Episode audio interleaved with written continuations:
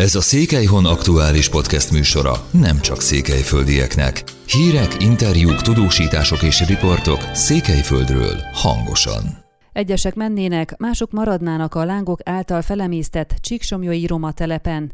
Miután megközelítőleg 20 ház vált a lángok martalékává múlt csütörtök este a Csíksomjói cigánytelepen, azok, akik nem maradtak fedél nélkül, továbbra is ott élnek. A visszaköltözésről megoszlanak a vélemények, akit nem érintett a tűz, inkább maradna, más nem látja értelmét az újrakezdésnek. A sűrű havazásban egy teherautó platójára épp ócskavasat dobált fel egy tucatnyi ember hétfői ott jártunkkor. Ami fém van az udvaron, most összetakarítjuk és leadjuk az ócskavasba. Egy kicsi pénz onnan is jön, tudatta az egyikük, aki az első házak egyikében lakik, így ő és családja élete nem forgott veszélyben. Mint mondta, ők a szerencsétlenség óta saját házukban tartózkodnak, és nem áll szándékukban elköltözni. Gondozzák a megmaradt állatokat, ellenben most a patkányokkal is meggyűlt a bajuk, hiszen az istállóból a tűzelől menekülő kártevők a nyitva maradt házajtókon befutottak. Ismerős arcok is feltűntek, ők az Erős Zsolt aréna lakói ezekben a napokban. Itt lakott az, aki miatt most 200 akár hányan fedél nélkül maradtunk, mutatott rá egy idősebb férfi egy koronfekete olajos hordóra, amely házilag volt átalakítva kájhának.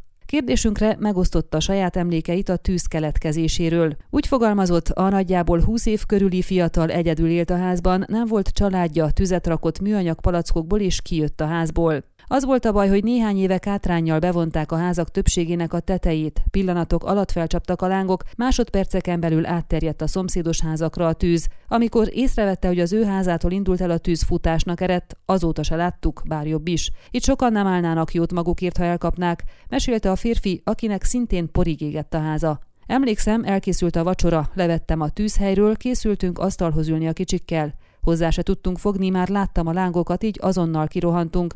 Csak a keresztleveleket és a személyazonossági igazolványokat tudtam kihozni, számolt be egy másik, a többiek által csak csövesként becézett fiatalember. Ő megjegyezte, nem hibáztatja a tűzokozóját, hiszen ő csak ki akarta melegíteni a házat, de nagy felelőtlenség volt, ennek a levét pedig nem csak ő itta meg.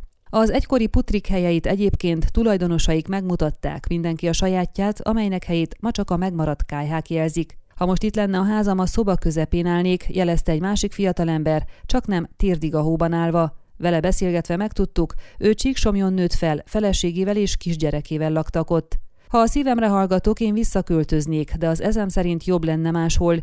Így aki tisztességesen akar élni, annak lenne lehetősége a normális életre, és nem bélyegeznék meg örökké. De azt pegykálják, még azokat is elköltöztetik, akiknek éppen maradt a házuk, fejtette ki. Szerinte az a probléma, hogy a dolgos, becsületes, tisztaságot szerető emberek együtt laktak a lusta, a napokat lopással és koldulással túlélők táborával, így egy kalap alá vették őket mindig. Én Németországban dolgoztam ősszel, egy konyhán sütöttem olajban mindent, amit kellett. Örültem, hogy egy kicsi pénzt tudtam gyűjteni, nem volt sok mindenünk itthon, de rendes családként éltünk, tette hozzá. Kifejtette, reméli, hogyha ideiglenesen is, de kapnak majd egy helyet, ahol meghúzhatják magukat télen, és hát ha még valami munkahelyet is talál. Bors Béla, a Csíkszereda alpolgármestere érdeklődésünkre közölte, olyan személyek is éltek a Somjó utca 33 szám alatt, akik semmilyen hivatalos dokumentummal nem rendelkeztek. A fényképes igazolványok készítésénél ellenőriztük, hogy ki hova tartozik. A lakosság nyilvántartó egyébként egész hétvégén dolgozott, próbáltunk beazonosítani mindenkit, hogy akinek eddig nem volt, ezután legyen okmánya, fejtette ki. Ennek értelmében hétfőig 29 ideiglenes személyi igazolványt állítottak ki, amelyekben nincs feltüntetve pontos lakcím, csupán a városnév van megjelölve. Ezen kívül 22 születési bizonyítványt és három házasságlevelet is kiállítottak. Mint mondta, olyan személyek értendők ide, akik más okmányjal igazolni tudták magukat, de a dokumentumaik odavesztek a tűzben.